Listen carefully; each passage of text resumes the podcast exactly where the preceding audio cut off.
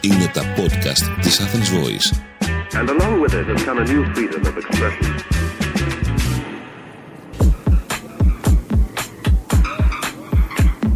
Είμαι ο Γιάννης Νένες και στο σημερινό Πανικοβάλ podcast θα ακούσετε μια συζήτηση που είχαμε με τον σιροβραζιλιάνο Έλληνα καλλιτέχνη Τζεφ Μααράουι.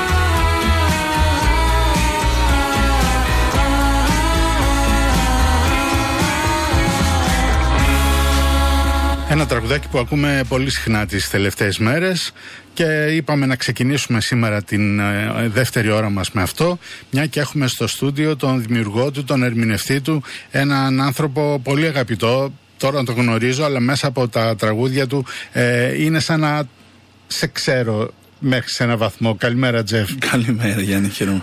Ο Τζεφ Μαράου είναι εδώ μαζί μας. Θα μιλήσουμε για το καινούργιο άλμπουμ που κυκλοφορεί σήμερα. Επίσημη μέρα κατάργησης των SMS και της εξόδου.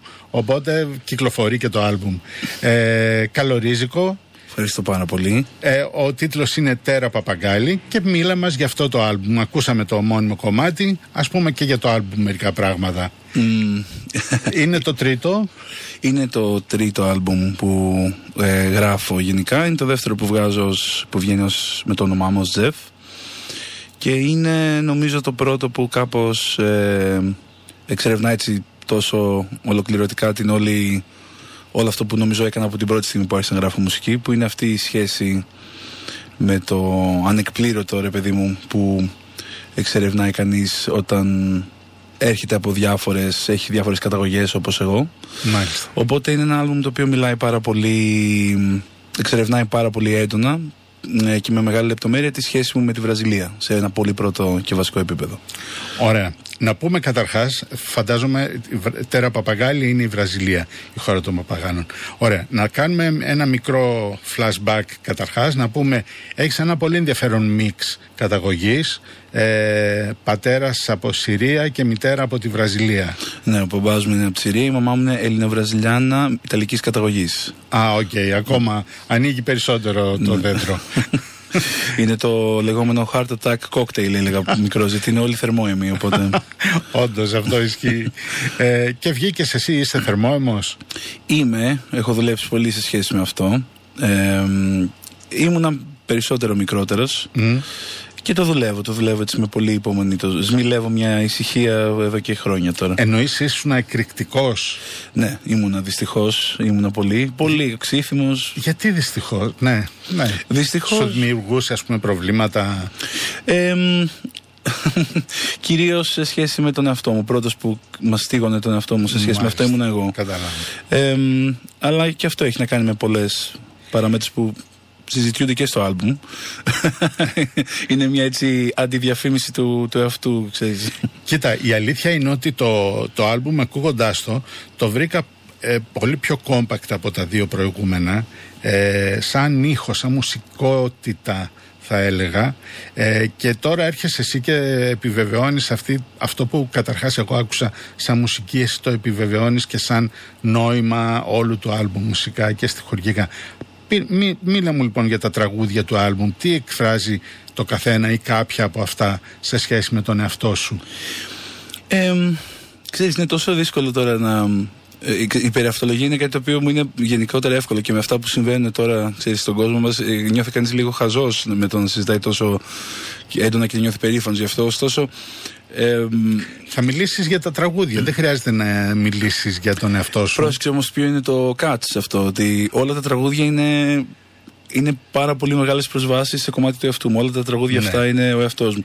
Είναι, τώρα, είναι κάτι που επίσης μπορεί να μην το είχα σκεφτεί τόσο καθαρά, ε, ξέρεις, με μια τόσο μεγάλη καθαρότητα, ότι εν τέλει είναι πολύ αυτοβιογραφικός ε, δίσκος ε, και η όλη πορεία του δίσκου είναι μια, ένα ταξίδι από αυτή την εξωστρέφεια και αυτή τη μάσκα της κοινωνικοποίησης και αυτό το υπερεγώ το οποίο αιωρείται στο άπειρο και μας ζητάει πράγματα και μας τιμωρεί για άλλα πράγματα και όλα αυτά.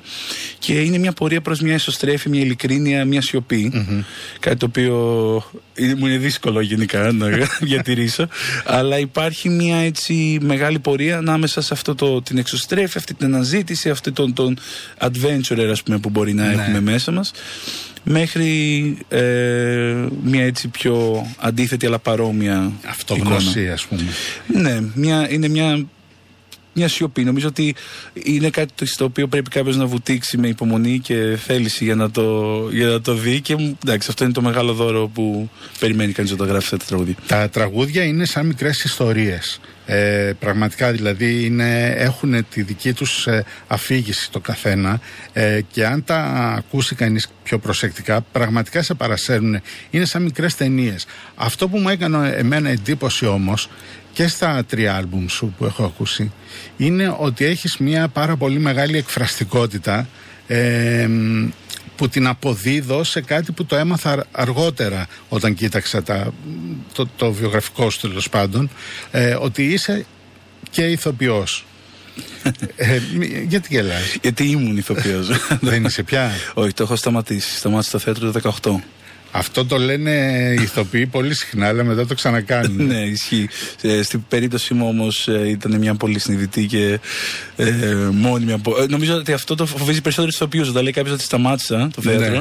πάντα οι ηθοποιοί είναι αυτοί που αντιδρούν. ε, Ναι, ναι. Και, και, και δεν το πιστεύουν. δεν το πιστεύουν. Ναι. Καλά, και Pixel Axe το είπανε και Scorpions το είπανε.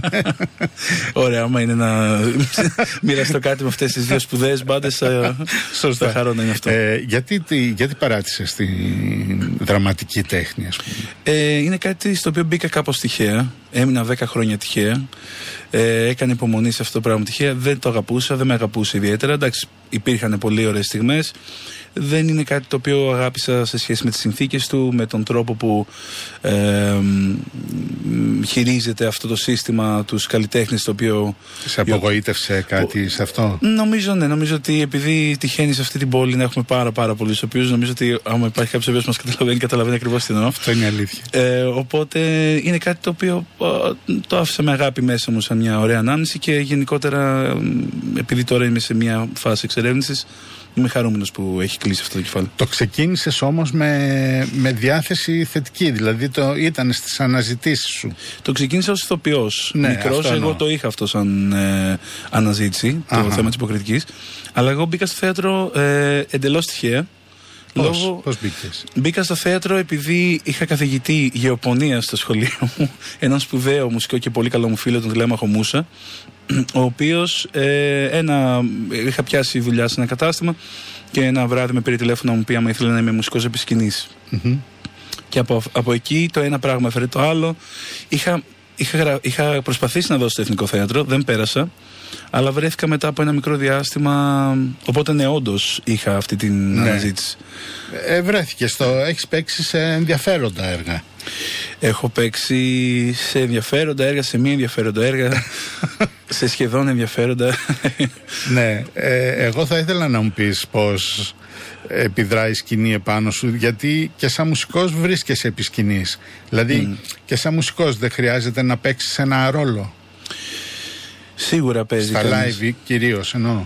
Σίγουρα, αυτό είναι μια πολύ ωραία ερώτηση που μου κάνεις γιατί είναι κάτι το οποίο πάντα ε, για το οποίο αναρωτιόμουν ε, και μόνο τα τελευταία χρόνια άρχισα να απολαμβάνω το να μην παίζεις κάποιον ρόλο την ώρα που παίζεις μουσική.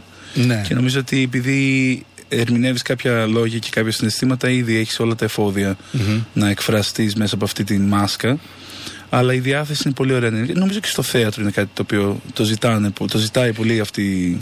Το να είσαι αυτός σου με έναν, σαν έναν μπίκον, Ναι, ας πούμε. στο θέατρο νομίζω ζητάνε να είσαι αυτός σου με την ευελιξία του να είσαι κάποιος άλλος. Εκεί είναι το, το παιχνίδι νομίζω. Αλλά εσένα ούτως ή άλλως τα τραγούδια αυτά που όπως λες και εσύ είναι τόσο αυτοβιογραφικά, ε, σε βάζουν στο να ανέβεις στη σκηνή και να υποδηθείς, όχι να υποδηθείς, να παίξεις τον εαυτό σου με όλη σου την αλήθεια. Εγώ αυτό είδα στο άλμπουμ. Ε, Πες μου λίγο για το κομμάτι το τέρα παπαγκάλι. Εμ, εμ, το τέρα παπαγκάλι τυχαίνει είναι από τα πιο δύσκολα κομμάτια να εξηγήσω από την άποψη ότι είναι ένα πολύ stream of consciousness ε, κομμάτι. Το έγραψα δηλαδή σε ένα αυτοκίνητο, ήμουν στην Πολωνία και πηγαίνω, είχα περιοδία τότε ε, και ακούγαμε ένα beat στο ραδιόφωνο και έγραψα τους στίχους ε, ενώ πάνω στο beat. Οπότε είναι ένα κομμάτι το οποίο χτίστηκε πολύ αυθόρμητα. Όλες οι εικόνες αυτές που αναφέρονται στο τραπαπαγκάλι είναι εικόνες που έχει ένας.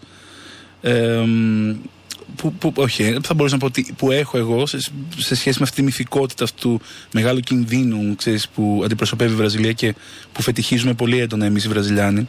Απολαμβάνουμε πολύ αυτόν τον ίδιο τον φόβο και, και επίσης όταν λέω εμείς οι Βραζιλιάνοι εννοώ I guess middle class, hardcore, λευκοί Βραζιλιάνοι που true middle class.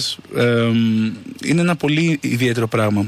Η εξερεύνηση αυτού του κομματιού πάντως έχει, να- ξεκινάει με μια πολύ ενδιαφέρουσα ιστορία που είναι μια μυθική ιστορία της οικογένειας που, στην οποία ένας φίλος του θείου μου του Αλέκου του Αλέκους, που το λέμε με την προφορά της σωστή, ε, είχαν μπει ληστές ε, στο σπίτι του ε, και τον είχαν δέσει μαζί με την ε, κοπέλα του τότε και ο- Δυσάρεστα επίκαιρο αυτό που λέμε. δεν είναι τρομερά Ναι. δυσάρεστα επίκαιρο. Είναι κάτι το οποίο μου θυμίζει τόσο πολλά πράγματα και είναι τόσο ιδιαίτερη πυκνότητα όταν το βλέπεις σε μια, σε μια χώρα με κοινωνία που δεν συμβαίνει τόσο συχνά.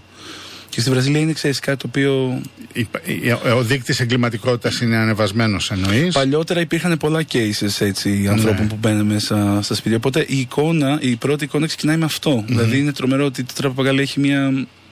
Ε, όταν πολύ μετά αναρωτήθηκα γιατί, με τι έχει να κάνει, έχει να κάνει με αυτό το συμβάν που έτυχε στον, Μάλιστα. στον φίλο του Θεού. Και η ιδέα ήταν το πώς. Τι ανταλλάσσεται εκείνη τη στιγμή, η ενέργεια που ανταλλάσσεται; Παρ' όλα αυτά έχει και έναν, ε, α, α, ε, πώς να το πούμε, ανοιχτόκαρδο χαρακτήρα, έτσι. Είναι η χώρα των παπαγάλων, είναι και ο ήχος που βάζεις είναι ανεβασμένος, αλλά αυτό οφείλεται φαντάζομαι και στην ε, ε, εκρηκτικότητά σου που λες. Υπάρχει αυτή η εκρηκτικότητα στα κομμάτια, δηλαδή υπάρχουν... ε, ε, η, η, η, η κανονική έναρξη του κομματιού, αλλά από ένα σημείο και μετά απογειώνονται τα κομμάτια, τα, τα αγριεύεις. Κάνω λάθος; Ε, είναι κάτι το οποίο πάντα έκανα. Ε, Αυτό νομίζω έχει λιγότερο να κάνει με την. Έχει να κάνει με, με, με την αμάθειά μου σχετικά με το πώς να γράφω τραγούδια. δηλαδή, αντιγράφοντας πολύ πίξεις, νιρβάνα, πράγματα που άκουγα μικρότερος, πάντα μου άρεσε αυτό το χτίσιμο. Ε, είναι ένα φορμάτ που ισχύει σε πολλούς. Δηλαδή ε, από ένα σημείο και μετά ξεσπάει το τραγούδι. το πρώτο σύγκλι από αυτό το άλμπουμ για το οποίο συζητάμε, το Τέρο Παπαγκάλι, ε, προτιμώ να το ακούσουμε live από σένα αντί να το βάλουμε από το MP3. Ε, το τέρα παπαγκάλι. Ναι, όχι, το... Α, το How to Sustain Minor Losses. Ναι. Ωραία, με πολύ χαρά. Ωραία, σε ακούμε λοιπόν. Okay.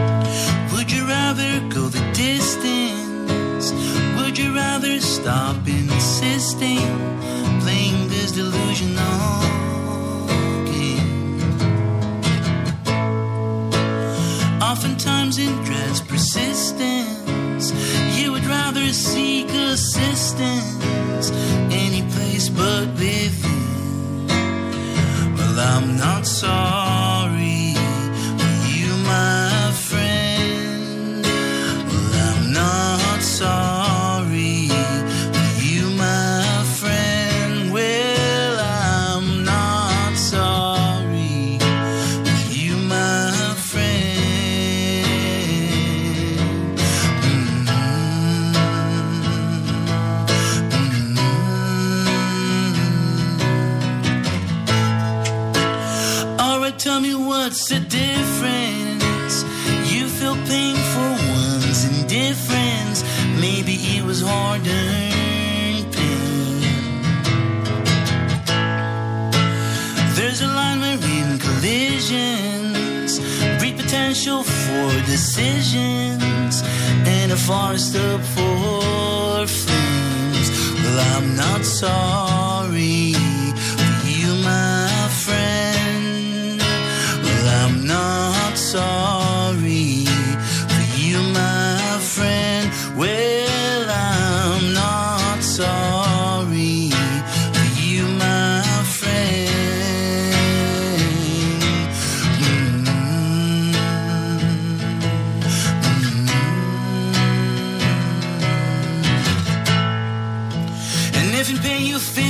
fishing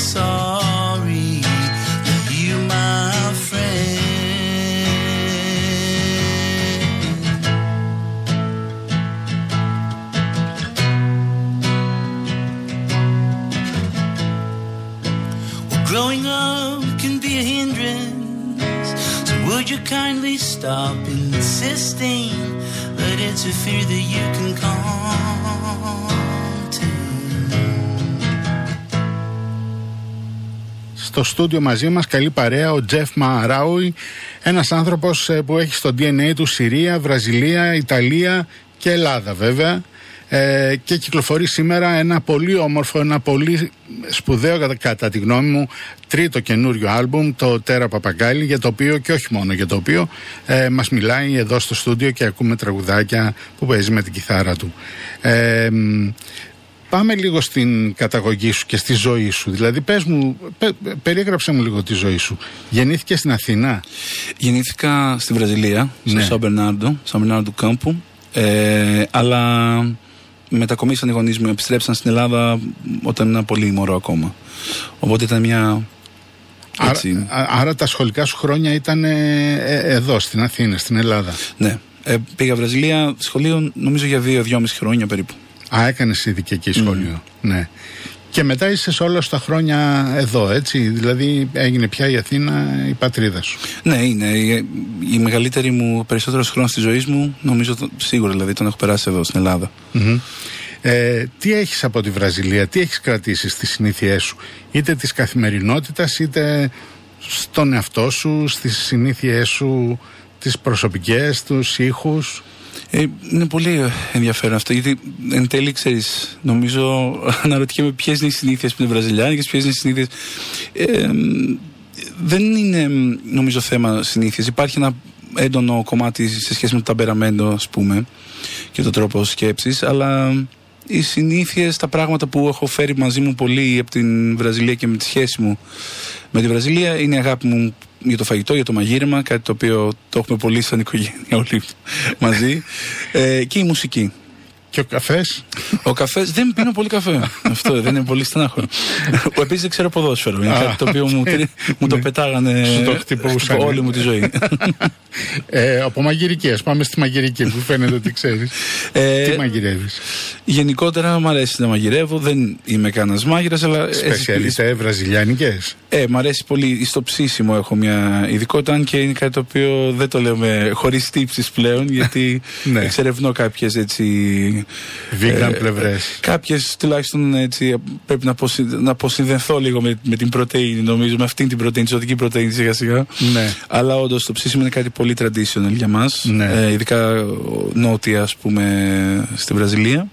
Και έχει, είναι πολύ συνδεδεμένο με την κοινωνικοποίηση, με, την, με αυτά τα Σαββατοκύριακα, τα θρηλυκά Σαββατοκύριακα για τον Βραζιλιάνο που είναι, ξέρεις, Είχες πουθενά, είτε εδώ είτε στη Βραζιλία, πρόβλημα προσαρμογής; Εμ, η απάντηση που μου έρχεται σε, σε πρώτο επίπεδο είναι όχι, αλλά στην πραγματικότητα εννοείται.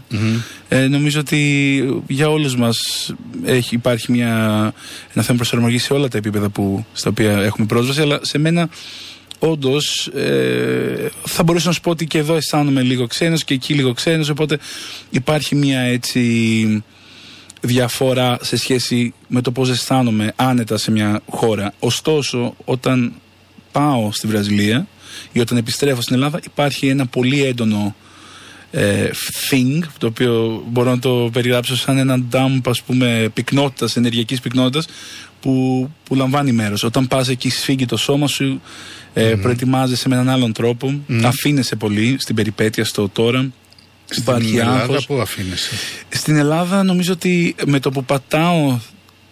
Τώρα έχω να πάω και τέσσερα χρόνια βέβαια. Ναι, ισχύει, βέβαια. Αλλά νομίζω ότι με το που πατάει, ξέρεις, πατάς στο Ναι. αεροδρόμιο, αισθάνεσαι μια, ένα πίστευτο άδειασμα. Το οποίο είναι και καλό και κακό, αλλά είναι ένα άδειασμα. Είναι Ναι. μια πολύ πιο αραιή ήρεμη ενέργεια. Όσο απίστευτο και να μας φαίνεται, ειδικά σε εμάς που μένουμε στην πόλη. Με ένα περίεργο τρόπο το καταλαβαίνω αυτό που λες. ναι. ε, πολιτιστικά η Βραζιλία σε έχει επηρεάσει, σου έχει βάλει μουσικές στο μυαλό σου, στη δημιουργικότητά σου. Νομίζω πως είναι ένα κομμάτι πολύ έντονο για μένα, ειδικά από τα 17 με 18 μου και μετά. Άρχισα να το εξερευνάω πολύ. Να μεταφράζω όλο αυτό το πράγμα που άκουγα, ας πούμε, στο αμάξι όταν πηγαίναμε βόλτα με τους γονείς μου, τις κασέτες του Τζαβάν, ε, Ρίτα Λί, Σίκο Μποάρκε. Ε, και γενικότερα είναι κάτι το οποίο ε, τα τελευταία χρόνια ναι, έχει πολύ μεγάλη σημασία για μένα. Ε, ειδικότερα ο Σίκο Μποάρκε με έχει επηρεάσει πάρα, πάρα πολύ στο storytelling κομμάτι. Πάρα πολύ. Είναι ο αγαπημένο μου καλλιτέχνης. Είναι ο αγαπημένος καλλιτέχνης. Ναι. Και μας είπες και ένα κομμάτι που δεν μπορώ να το προφέρω. Το, το Construction. Α, το... Το Construction είναι το αγαπημένο μου τραγούδι. Ωραία. Όλων των εποχών του. Έχω πρίξει πολλούς φίλους. Ε, Ωραία, θα το ακούσουμε λοιπόν για να Α, νιώσεις τέλεια. καλύτερα.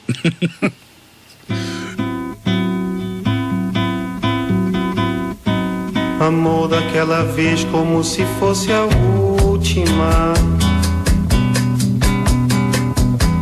Beijou sua mulher como se fosse a última.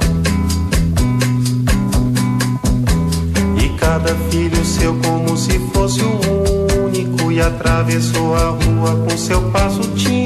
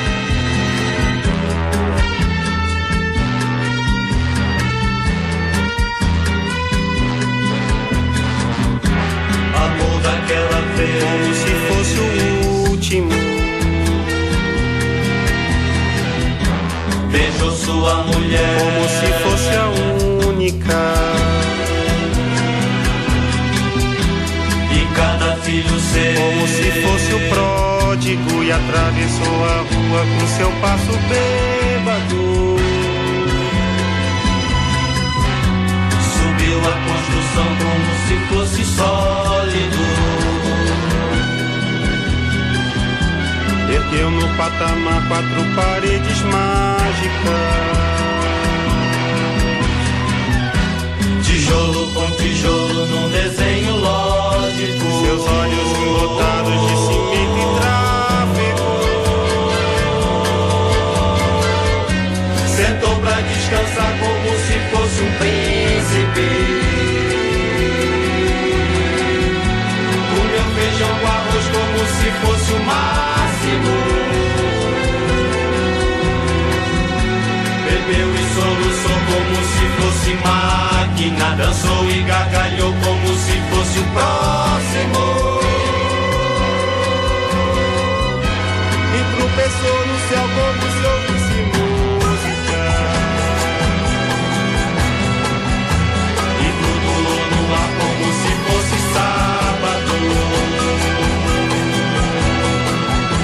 E se acabou no chão feito um pacote tímido Agonizou no meio do passeio náufrago Morreu na contramão, atrapalhando o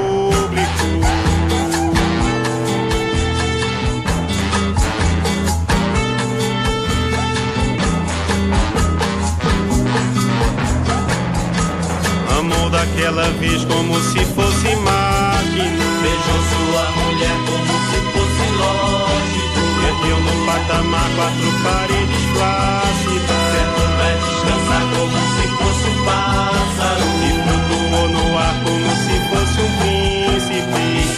όντως πολύ ωραίο κομμάτι και χαίρομαι που το παίζουμε σε, αυτό το, σε αυτή τη συζήτηση που κάνουμε γιατί σου έδωσε πολύ χαρά με το που άρχισε ενθουσιάστηκες. Ναι, ήμουν πολύ χαρούμενος που ακούστηκε αυτό το κομμάτι. Πες στο μας ρεύμα. λίγο για αυτό το κομμάτι.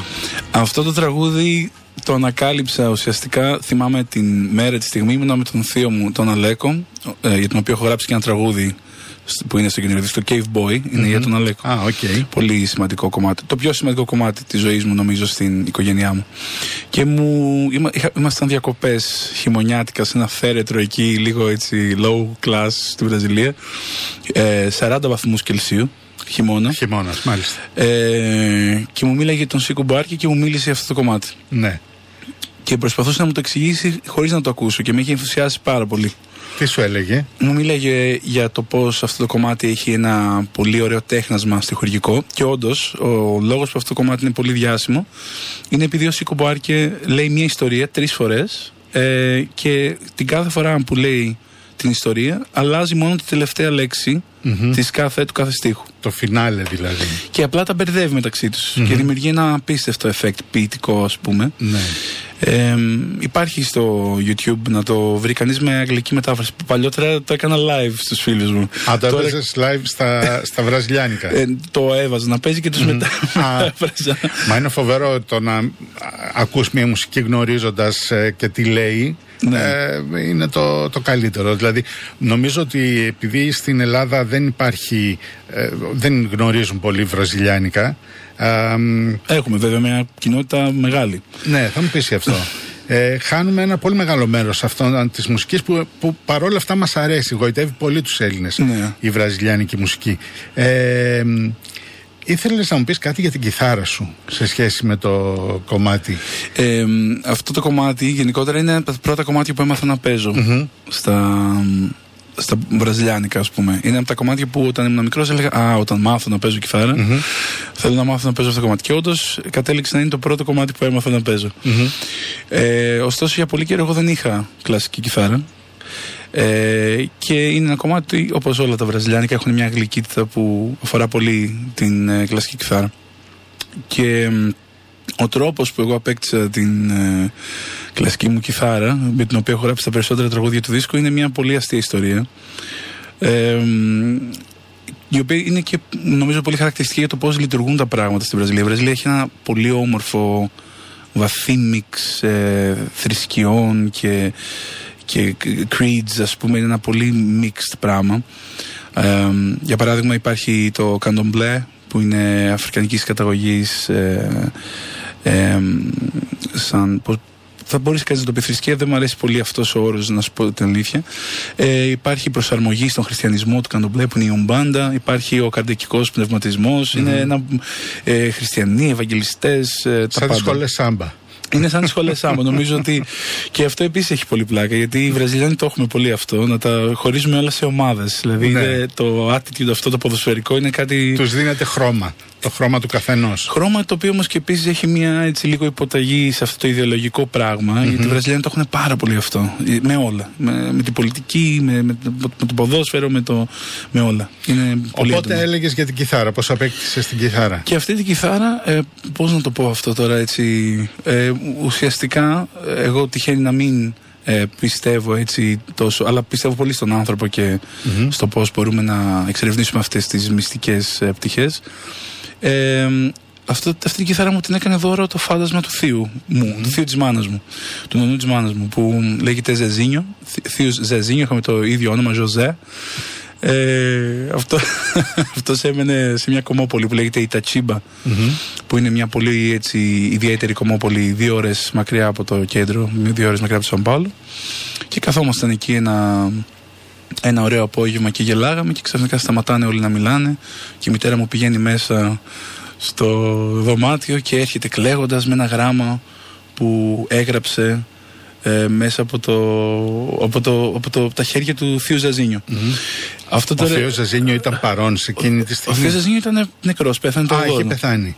Οπότε αυτή, αυτή η κιθάρα, εγώ προσπαθούσα πολύ να μην γελάσω και να μην απολαύσω βέβαια αυτή την ομορφιά, γιατί ήταν και η γιαγιά μου και η, η θεία Ζήνα, η, η χείρα του Θείου Ζεζίνιο στο Το δωμάτιο. σημείωμα τι έγραφε; Το σημείωμα έγραφε για τα πάντα, για το πώς είναι, πόσο χαίρεται που επικοινωνεί μαζί μας, πόσο το ένα, πόσο το άλλο, πώς υπήρχε πάντα αυτό το αστείο ότι εγώ ήμουνα η μετεσάρκωση του Θείου Ζεζίνιο από την οικογένεια. Αυτό ήταν κάτι που το είχε γράψει ο ίδιος πριν φύγει, πριν Αυτό είναι, πεθάνει; που δεν, κατα- αυτό είναι που δεν μπορώ να τονίσω αρκετά. Αυτό το έγραψε η μητέρα μου ψυχογραφώντας το γράμμα του Θείου Ζεζίνιο. Α, η έκανε ανθοποβολή της ήταν medium. τόσο, τόσο όμορφη και τόσο πλούσια σε σχέση με αυτό. Είναι κάτι το οποίο αγαπάω πολύ στη μητέρα μου προφανώς. Δεν το. Τι ωραία ιστορία. Ε, και, και αυτή η κιθάρα δόθηκε με αυτόν τον τρόπο. Εγώ τώρα βρισκόμενος εκεί πέρα προσπαθούσα να, να μην το κρίνω, να μην πω, ξέρω εγώ, το, το τέχ, να μην βρω αυτό το τέχνασμα που Ναι, βρήκε ναι. ίσως το φάντασμα σε εισαγωγικά να πάρω αυτή την κιθάρα. Αλλά αυτή η κιθάρα κατέληξε να είναι με μένα και όσο άπιστος και αν είμαι και όσο και αν ξέρω ότι αυτό πηγάζει από μέσα μας και από την καρδιά της μητέρας μου και όχι από κάποιο φάντασμα, κατά βάθος καμιά φορά όταν κοιτάω αυτή την κιθάρα σκέφτομαι πολύ τον Θεό Ζεζίνη και μάλλον Ναι. τι άλλο είναι ένα φάντασμα πέρα από αυτό. να σε ακούσουμε σε άλλο ένα κομμάτι από το καινούριο άλμπουμ. με πολύ χαρά, με πολύ χαρά. Ποιο θέλεις να μας πεις; Ε, θέλω να σας παίξω το Senna Οκ. που ε, από το Ayrton Senna αλλά στην πραγματικότητα δεν μιλάει ακριβώς για τον Ayrton Senna Θα αφήσεις να το καταλάβουμε όσο ακού, ακούγοντάς το και μετά θα μας το Εννοείται.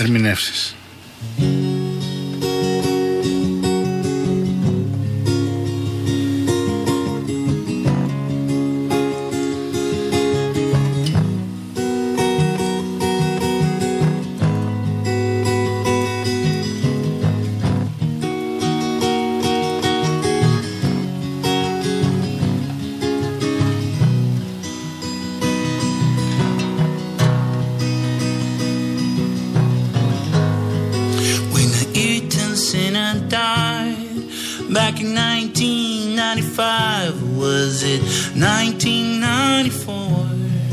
Long before you lost your mind, could you go another season? I'm breathing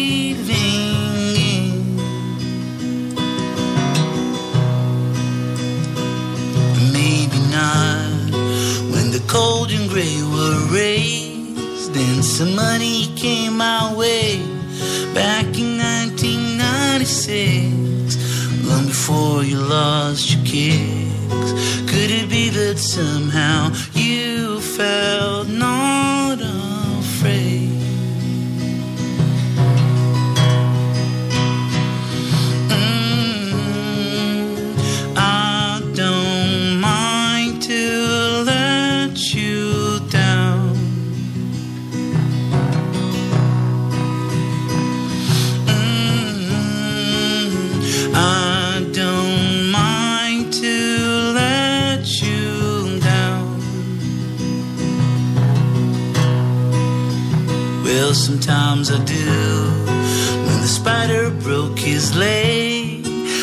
2012, was it 2014? Long before it all went to hell, could you go another season?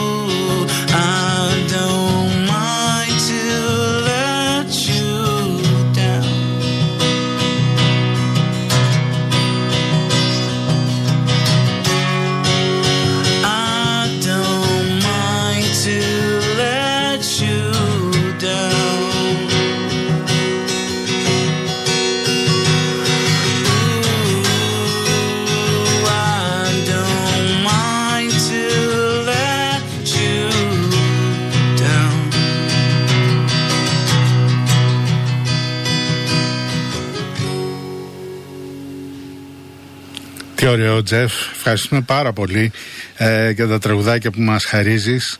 Α, τι κρύβεται πίσω από αυτό το τραγούδι, λοιπόν; Ε, αυτό το κομμάτι ήταν νομίζω το πρώτο κομμάτι που έγραψα όταν ε, είχα πάει στη Βραζιλία το 17 ε, και ήμουνα στο σπίτι ενός φίλου μου ε, που με φιλοξενούσε, άρχισα να το γράφω ε, έχει πλάκα γιατί πώς ξεκινάει ένα κομμάτι και πώς καταλήγει είναι πολύ διαφορετικό. Ε, αυτό συνήθως το κομμάτι μου έρχονται με έναν πρώτο στίχο και έχει πολύ να κάνει με τον Έιτον Σένα. Αυτό το κομμάτι μιλάει για δύο πράγματα. Ουσιαστικά μιλάει για λίγο ένα πιο γενικό sentiment που μπορεί να υπάρχει εκεί κρυμμένο σε αυτή την τρομερή απογοήτευση που βιώνουμε ε, οι Βραζιλιάνοι με αυτόν τον πρόεδρο που έχουμε, με αυτή την κατάσταση που, και την αντιμετώπιση που υπάρχει αυτή τη στιγμή σχετικά με τον COVID. Ε, ο Βραζιλιάνος έχει πολύ έντονο αυτό το, το glory days, αυτή την ανάγκη να βασιστείς σε αυτά τα glory days, με αυτά τα αρχέτυπα που είναι το ποδόσφαιρο, είναι πολύ τα αθλήματα, οι stars έχουν ένα πράγμα που βρίσκουν αυτή την αιωνιότητα μέσα από αυτές τις, ε, αυτά τα προϊόντα ας πούμε. Και ο Ayrton Senna είναι ένα πολύ έντονο χαρακτηριστικό κομμάτι αυτής της αίσθησης ότι we're great, we're doing something. Οπότε έχει να κάνει με αυτά τα glory days τα οποία φεύγουν και με αυτή την α, αποφόρτιση αυτής της ευθύνης του να είσαι glorious. Δηλαδή εκεί έρχεται και το refrain, το I don't mind to let you down. Ωστόσο, η- ο σκελετός του κομματιού, κάτι το οποίο δεν φαίνεται, έχει να κάνει με μια πολύ προσωπική και συγκεκριμένη ιστορία. Η οποία είναι η εξής. Ο, ο θείος μου, η, η πεθερά του θείου μου, ε, τότε είχε διαγνωστεί ε, με άνοια. Και βίωνε έτσι μια πολύ έτσι οδυνηρή μετάβαση για όλη την οικογένεια κτλ. Αυτή η γυναίκα ήταν πάρα πολύ δυνατή γυναίκα, στήριζε πάρα πολύ την οικογένεια. Τη- Είχε μεγαλώσει πέντε παιδιά μόνη της, ήταν πολύ σκληρή, σκληροτράχυλη, blue collar, Βραζιλιάνα από το Σάντο Αντρέ. Ε, και κάποια στιγμή ε, άρχισε να πολύ νέα, άρχισε να βιώνει αυτό το, αυτό το, το έτσι πολύ σκληρό πράγμα. Η ιδέα στο. η- Όλοι γνωρίζουμε ότι αν είναι μία αναστρέψιμη. Και τότε είχε αρχίσει λίγο να, να βλέπουν κάποια πράγματα και να υπάρχουν σημεία ότι ήταν αναστρέψιμο, ότι δεν ήταν τελικά άνοια. Ότι είχε αφαιθεί μέσα σε αυτή τη βαθιά θλίψη της για χρόνια. Οπότε ήταν σαν ένας φόρος τιμής για εκείνη που είπε κάποια στιγμή I don't mind to let you down. Και με συγκινεί βαθιά αυτό. Είναι ένας άνθρωπος που δεν τον ξέρω τόσο καλά και τον αγαπάω πολύ. Ε, μ, και νομίζω ότι έχει πολύ να κάνει με αυτό. Ε, στις ε, αναφορές σου υπάρχει καθόλου η Συρία από την πλευρά του πατέρα σου ενώ στις πολιτιστικές αναφορές, τα ακούσματα ή κάτι τέτοιο; Ε, αυτό έχει πολύ πλάκα. Πραγματικά δεν υπάρχει. Η σχέση μου με την Συρία και την αραβική μου πλευρά είναι πολύ περιορισμένη. Είναι κάτι που επέλεξε με έναν τρόπο ο πατέρας μου και συνειδητά και μη συνειδητά πιστεύω. Γιατί και αυτός νομίζω ότι έχει πολλά πράγματα να λύσει με αυτή τη δικιά του καταγωγή. Ε, η πρόσβαση που έχω στην αραβική, στον αραβικό κόσμο είναι μουσικός. Είναι κάποιες Κυριακές όταν ο πατέρας μου δεν δούλευε και καθόταν στο κρεβάτι κοιτώντας το παράθυρο, το, την μπα- μπαλκονόπορτα, πίνοντας ένα ουίσκι, ένα ούζο κάτι, τρώγοντας φιστίκια. Τραγουδούσε, σιγοτραγουδούσε Φαϊρούζ ή ε, Ουν Καλτούμ ή άκουγε Φαρίλα Λατράς, άκουγε έτσι αραβικά κομμάτια και μου έλεγε Έλα εδώ, καθόμουν δίπλα του, μου δίνει φιστίκια. Αυτή είναι η πρόσβαση. Και όταν Κάτι δούλευα. πέρασε και από αυτό, είμαι σίγουρος. Σίγουρα έχω πολύ. Ε, πολλά πράγματα έτσι με τον πατέρα μου να εξερευνήσω. Ε, και θα γίνει, γράφω τώρα το επόμενο μου, το επόμενο μου κομμάτι που έχουν πολλές αναφορές σε αυτά τα πράγματα που δεν είχα εξερευνήσει. θα, μα, μέχρι τώρα. θα μας κρατήσει ενήμερους γι' αυτό. Εννοείται.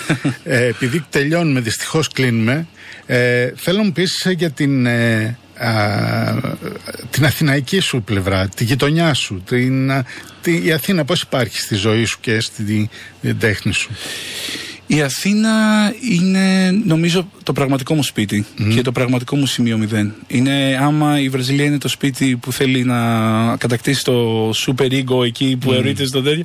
Νομίζω ότι η, Βρα- η, η Αθήνα είναι το πραγματικό μου σπίτι. Μένω στα Πετράλωνα πάρα πολλά χρόνια από μικρό παιδί. Ε, και πάλι επέστρεψα και μένω ουσιαστικά έχει πολλά χρόνια ε, τέτοιο. Ε, τα Πετράλωνα είναι ένα πολύ σημαντικό σημείο εξερεύνησης και ε, είναι, είναι πολύ αθηναϊκά κομμάτια. Είναι όπως νομίζω μπορεί κανείς να πει ότι τι είναι το τεραπαπαγκάλι. Υπάρχουν ε, αναφορές στον δίσκο που γίνεται αυτή η σύγκριση. Ότι δεν είναι θέμα το που είσαι, που είναι Ναι. το σπίτι γεωγραφικά. Αρκεί να βλέπεις παπαγάλους. Αρκεί λίγο καμιά φορά να ακούσει ναι, το τι συμβαίνει εκεί έξω. Εγώ το συνέδεσα, α, το έλεγα και στο ραδιόφωνο πριν λίγες μέρες, με εκείνο τον αστικό μύθο εκεί που λέει ότι ένα τρακ, ένα φορτηγό μετέφερε παπαγάλους κάπου και α, ανετράπη και το έσκασαν με κάποιο τρόπο οι παπαγάλοι ε, ε, στα περίχωρα της Αθήνας και έχουν επικίσει όλα τα αλσίλια και τα πάρκα της Αθήνας και όντως πολλοί βλέπουν παπαγάλους ε, είχε και σε- ο εθνικός κήπος παλιότερα και τέλος πάντων ε, είναι ένα συνηθισμένο πτηνό ε, στη ζωή της πόλης ακόμα και πολλοί κάτοικοι που έχουν παπαγαλάκια στα α, μπαλκόνια τους Ίσως είναι και η Αθήνα, όπως ε, ίσως και η Ελλάδα είναι η γη των παπαγάλων. Ναι. Παπαγάλοι είμαστε όλοι. ε, και είναι πολύ όμορφο να βρίσκει κανείς τη μοναδικότητα μέσα από τη μίμηση. Ε, λοιπόν, να κλείσουμε με ένα κομμάτι, να κλείσουμε αυτή τη συζήτηση και την εκπομπή με ένα ακόμα μικρότερο ίσως κομμάτι. Ε, σε ευχαριστώ πάρα πολύ που ήσουν α, μαζί μας Εγώ σήμερα. ευχαριστώ πάρα πολύ. Ο Τζεφ Την Μαράουι εμπειρία. σήμερα κυκλοφορεί το άλμπουμ Τέρα Παπαγκάλη και ήταν εδώ μαζί μας ε, στο στούντιο του Athens Voice Radio για να μοιραστεί μαζί μας κομμάτια και ιστορίες. Ευχαριστούμε που μας ακούσατε, ας κλείσουμε με ένα κομμάτι σου. Σας χαιρετώ.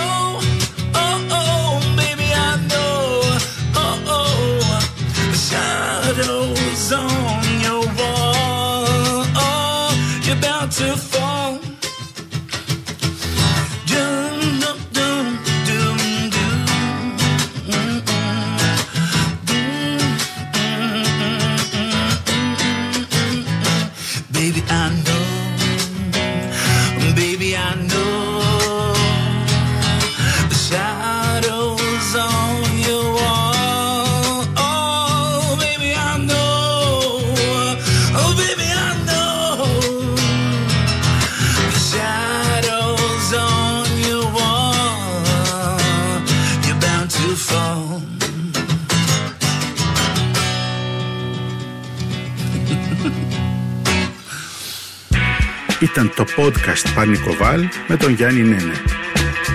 Μπορείτε να ακούσετε τα podcast της Athens Voice στο athensvoice.gr και στο Spotify, στο Apple Podcast και το Google Play Music.